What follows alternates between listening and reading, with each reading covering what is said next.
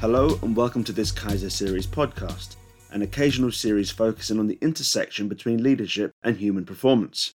My name is John Porch. I'm the editor at the Leaders Performance Institute, and today's guest is Jimmy Wright, a biokineticist with the Durban based Sharks rugby team. The Sharks compete in the domestic Currie Cup in South Africa and also take part in the United Rugby Championship with a series of Northern Hemisphere teams. For his part, Jimmy has been with the team for 23 years and seen plenty of change during that time. Jimmy's a great guy, and during the course of our conversation, we chatted about creating value for players where physiotherapy meets S&C and why he's often referred to as the team's financial planner. We also discussed Jimmy's belief in Ubuntu. This is a concept defined by the African Journal of Social Work as a collection of values and practices that people of Africa or of African origin view as making people authentic human beings. While the nuances of these values and practices vary across different ethnic groups, they all point to one thing an authentic individual human being is part of a larger and more significant relational, communal, societal, environmental, and spiritual world. Ubuntu in many ways informs everything that Jimmy does, and without any further ado, I want to get into the conversation and let you hear that for yourselves.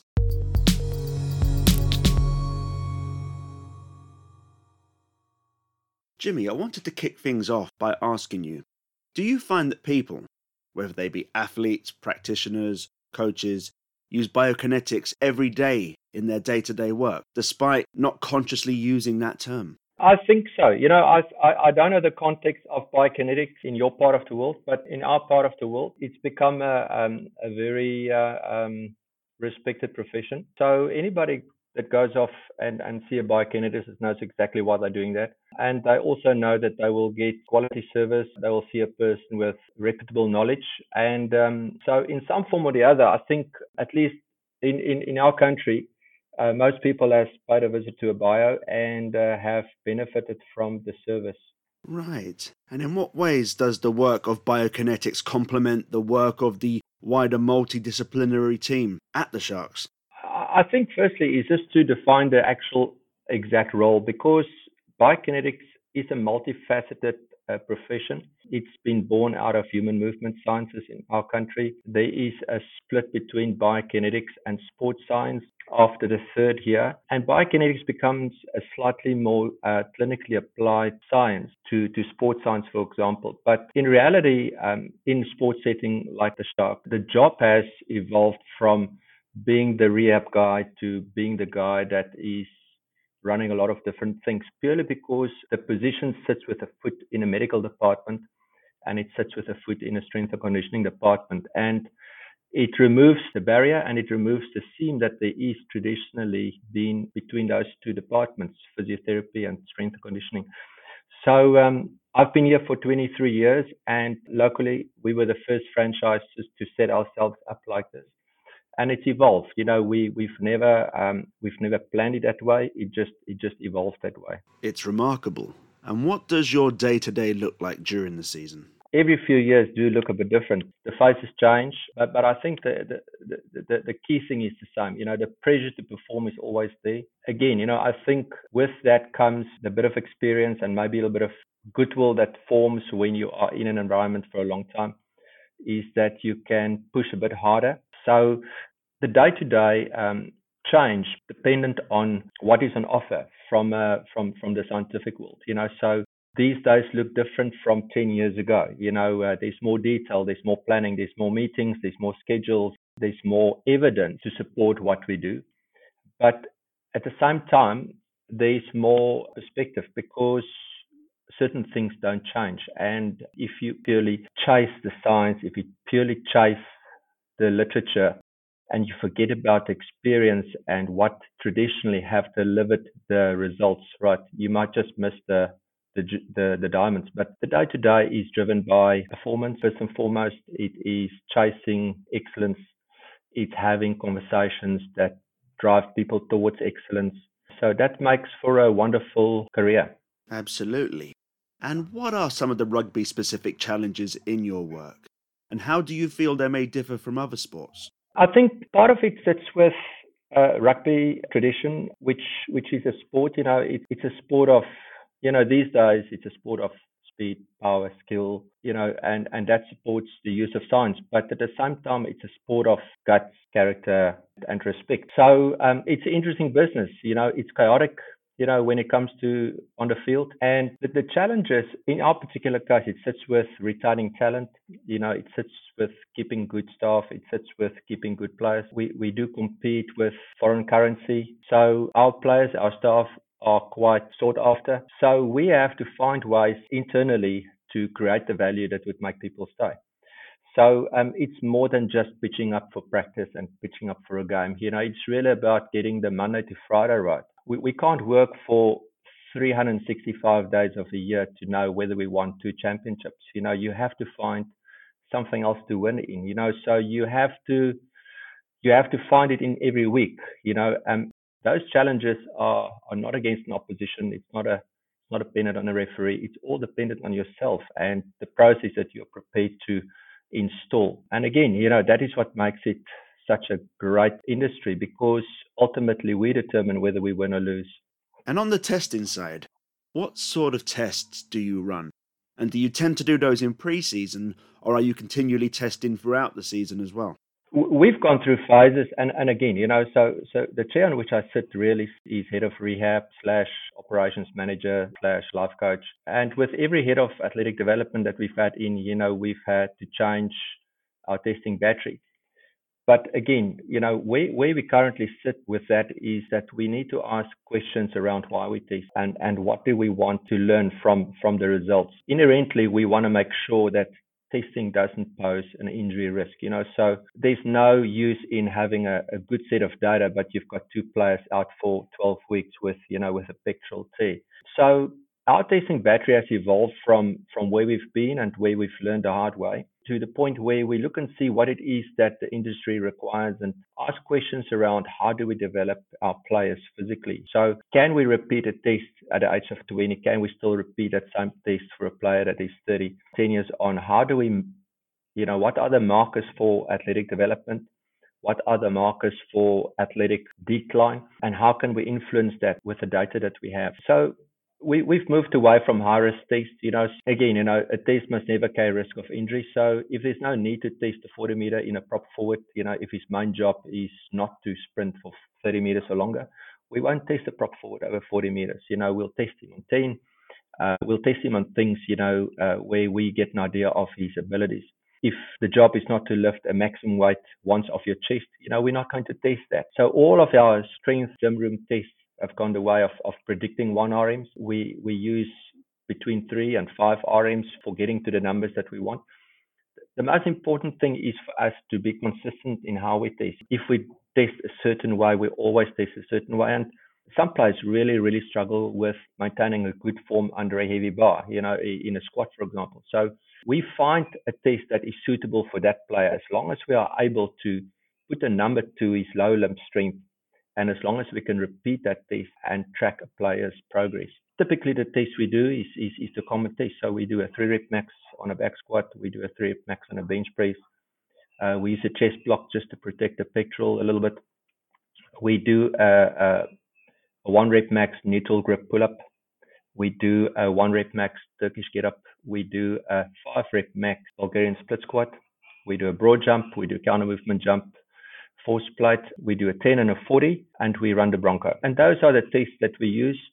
Early preseason, we've got one or two batteries that we use in a watt bike. We try not to make our test battery exhaustive, and we do not test in testing cycles. You know, we test basically in the cycle that our focus is. So if we're on a strength phase, we will test strength. If we are in a speed strength phase, we will do a power test. Counter movement jumps we do weekly. You know, we use it as a, as a means of tracking recovery you know, and, and just generally see where players are at. But we test in session and we do not, we try not to lose training time just for the sake of collecting numbers.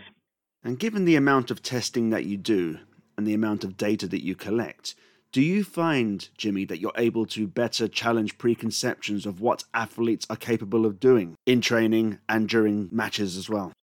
Yeah, definitely. We we have we've looked at predictive tests for, for, for injuries and we've we've let go of those because we found that certain players who score normal got injured and then tests who scored high in terms of risk for certain injuries, never got injured. Again, you know, it's not chuck the science out of the back door, but it's understanding what science offer you.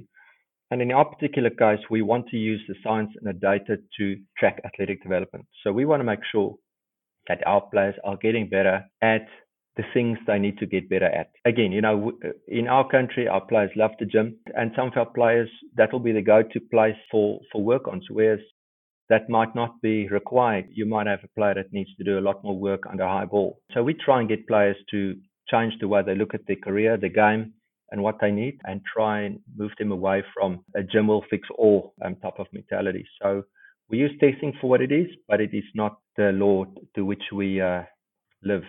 And in 2021, you left the Southern Hemisphere Super Rugby competition, which is competed in by teams from New Zealand, South Africa, Australia, Fiji, and the Pacific Islands. And you moved to the United Rugby Championship, which is largely based in the Northern Hemisphere with teams from Ireland, Scotland, Wales, and Italy. And you will spend a lot of your time competing in Europe as opposed to the Southern Hemisphere these days, and your away games in particular. You're joined by the Lions, the Stormers, and the Bulls from South Africa as well. And I just wondered does this have any impact on your preparations and performance from a biokinetic perspective? It hasn't. It hasn't changed the way we do things. Post COVID, it's it's definitely changed the way we, we needed to plan and schedule. We've with a change in our um, in our uh, season, where we used to have alternative alternate premiership competitions. So we would run Super Rugby from uh, February through to August, and then generally uh, roughly about two weeks later, we would be starting with the Currie Cup, which is our big domestic competition. Post COVID, uh, Currie Cup was the only championship that we were able to play in, so we end up playing that twice a year. And then URC for us was uh, um, was uh, was a new beginning. You know, it was uh, um, a refocus. It was a breath of fresh air because it was a change in the way we see the game. It was new opposition, new rugby philosophies, and we needed to adapt very quickly to that playing rugby in a different part of the year, you know, learning how to go to Europe, play in the cold. And this year, most probably learning how to play rugby over the holidays. So we needed to adapt to those things. I would say the, the, the big thing that we have learned is that we can deal with adversity, you know. So uh, we had other challenges in our country this year. You know, we had two splits of floods in our region in a period of two months.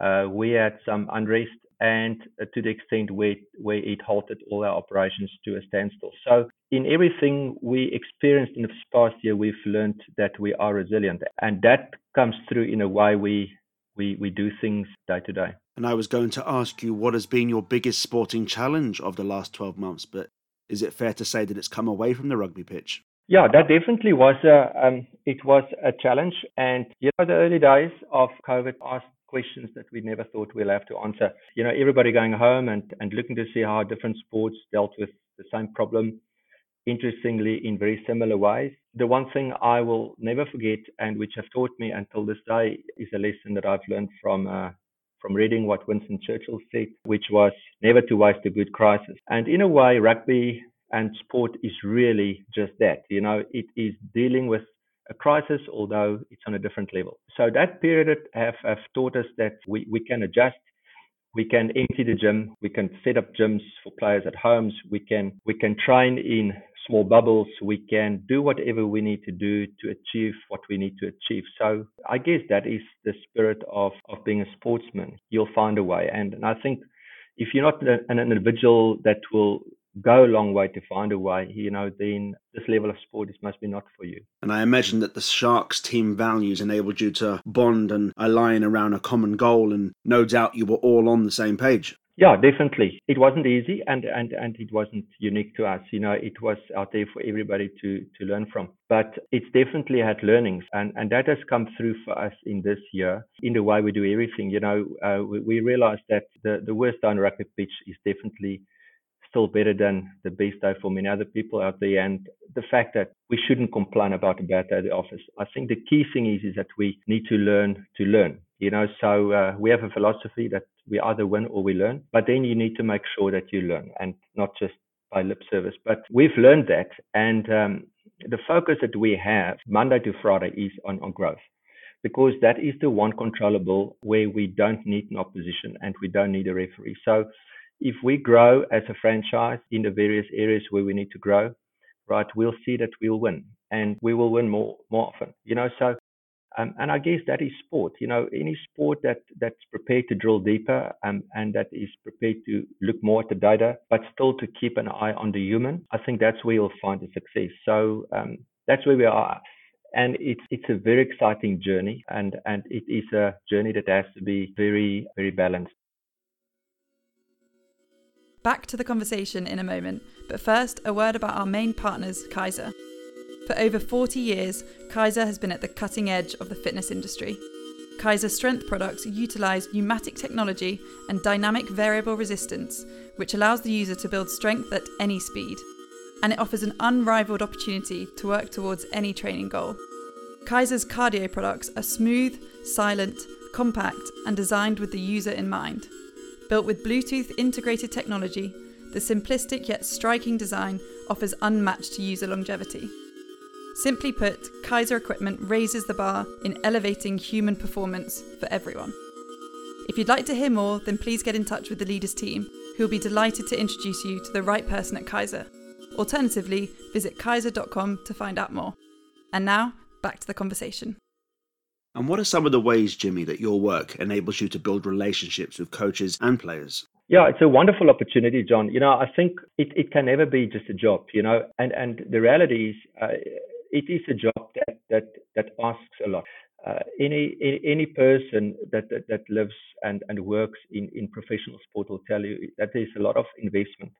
Uh, we, we, don't use the word sacrifice because there's ultimately a return to that investment. So, but it is a it is a it is environment where one is able to build quality relationships. The relationships that you that you build are long lasting. It is a healthy environment, you know, which means there's personal benefits of this job. You know, we, we end up practicing what we preach, you know, so and we end up becoming lifelong athletes ourselves. And and and that hasn't got a, a, a monetary value. So there's lots of perks built into this business.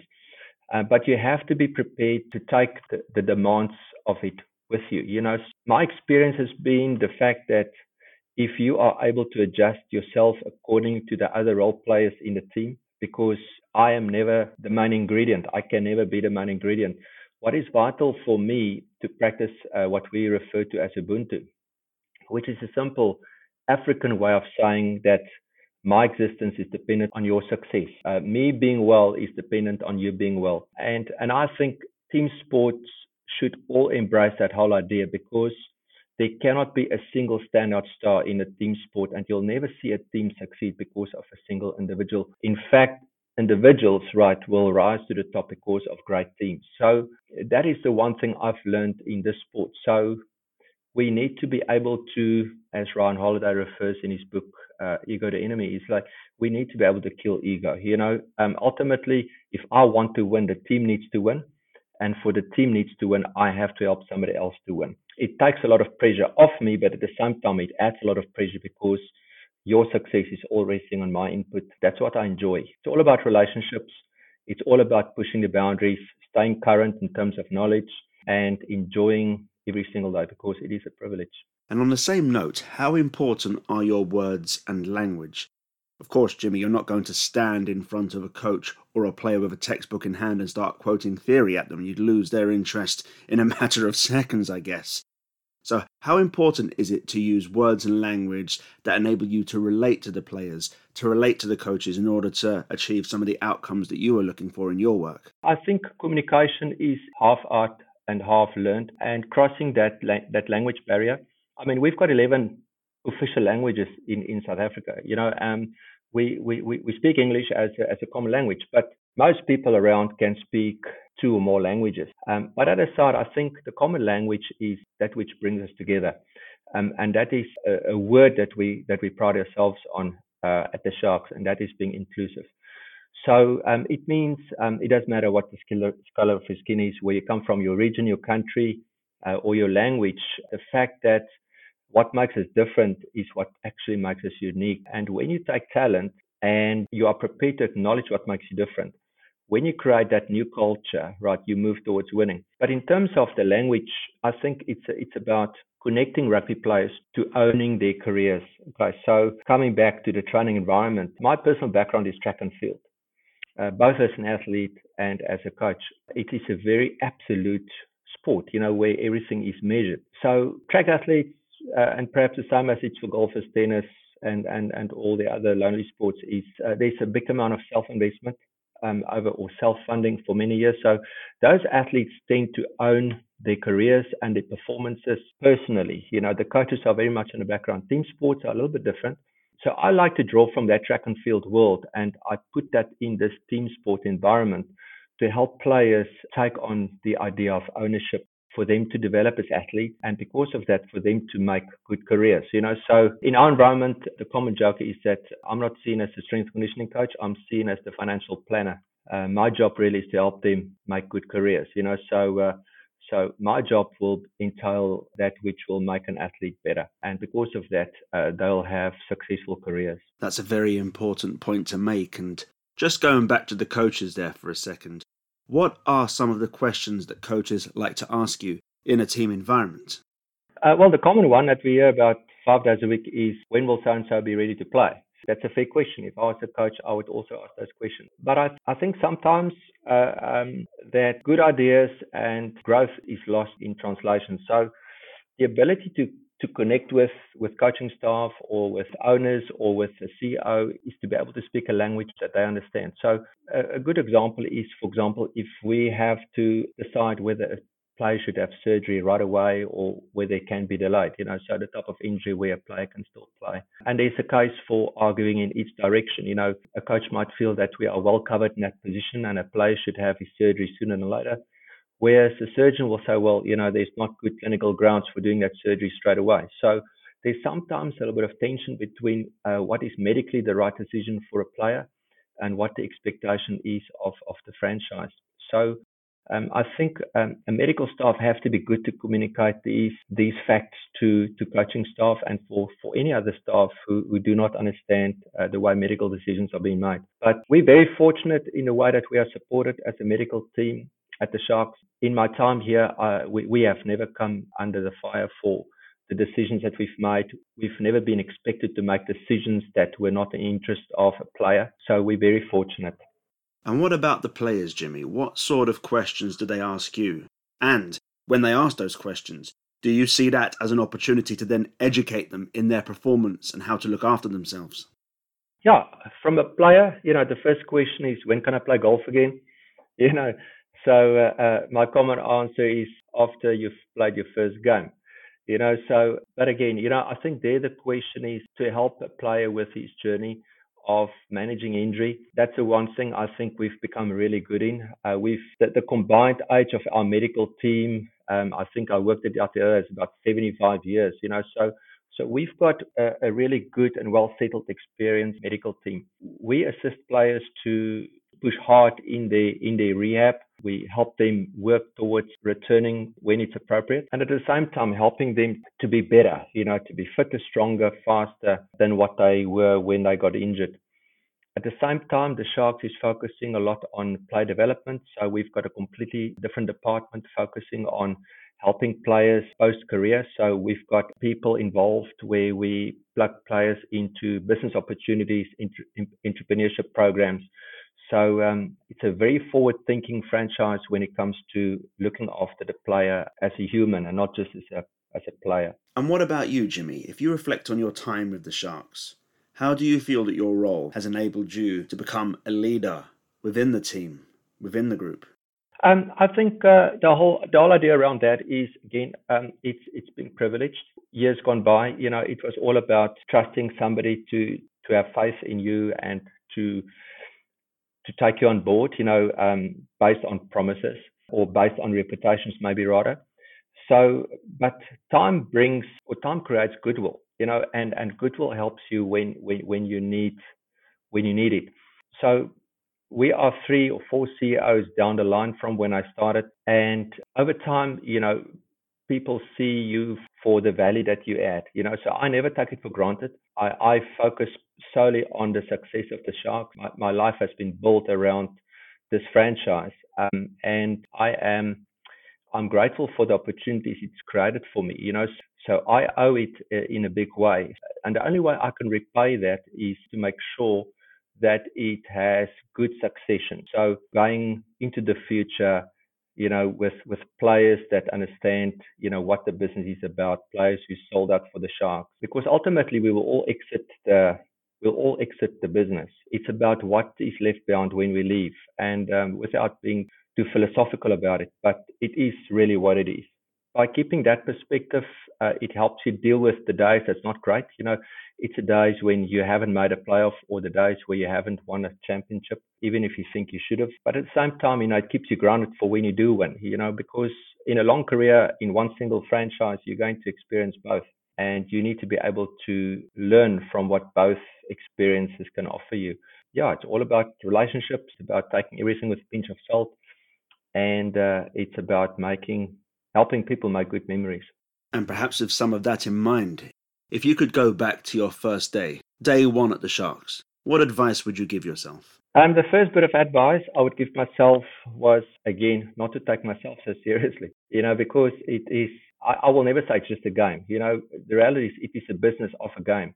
So I respect the fact that it is somebody else's business. And so when I come to work, I like to think like that person. So I like to think like the guy, you know, who's invested in this franchise. I wouldn't want people to work in my business who don't think like that. So the advice I would give myself is to put myself in that person's shoes, but at the same time, you know, to to, to focus on every day, you know, at a time. And maybe perhaps one thing to do, uh, which I've learned over years, is to is to think how things can be like.